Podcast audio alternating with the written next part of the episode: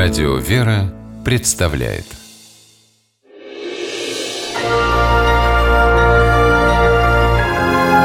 Герои моего времени Беда в деревню Макарова Иркутской области пришла июньским вечером 2016 года. Загорелась ферма. Люди бросились тушить пожар. Геннадий Петров заливал пламя, стоя на крыше.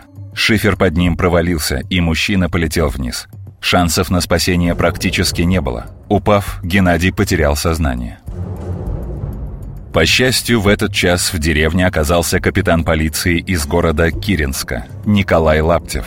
Он проезжал мимо, возвращаясь с дорожно-транспортного происшествия. Увидев горящую ферму, остановил машину и стал помогать сельчанам.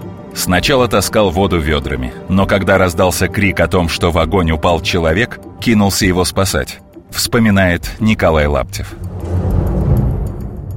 Здесь леса метрические. Вот по ним я и вскарабкался туда наверх, на крышу. Подбежал к пролому в крыше. Николай обнаружил Геннадия, увидел, что тот лежит без чувств. Как потом выяснилось, мужчина не только надышался угарным газом, но и сломал позвоночник. Вынести Геннадия через дверь или окна было невозможно. Все выходы заблокировали строительные леса. Поэтому Николай осторожно поднял его на крышу. Там уже ждала подмога, и пострадавшего передали стоящим внизу людям. Геннадия увезли в больницу, где он провел два месяца. Все это время Николай навещал его, мужчины подружились. И когда стало известно, что Николай удостоен медали за спасение погибавших, в Москву на церемонию ее вручения герой приехал не один. Геннадий решил сопровождать друга. Николай Лаптев – человек скромный, о себе говорить не любит, но известие о награждении, конечно, ни от кого не скроешь. А вот дома о том, что случилось в деревне Макарова, Николай предпочел не рассказывать. Жена узнала о героическом поступке мужа случайно.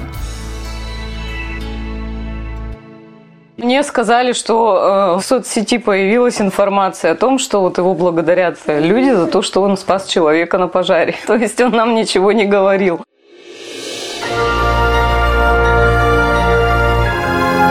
Герои моего времени В программе использованы материалы государственной телевизионной и радиовещательной компании «Иркутск».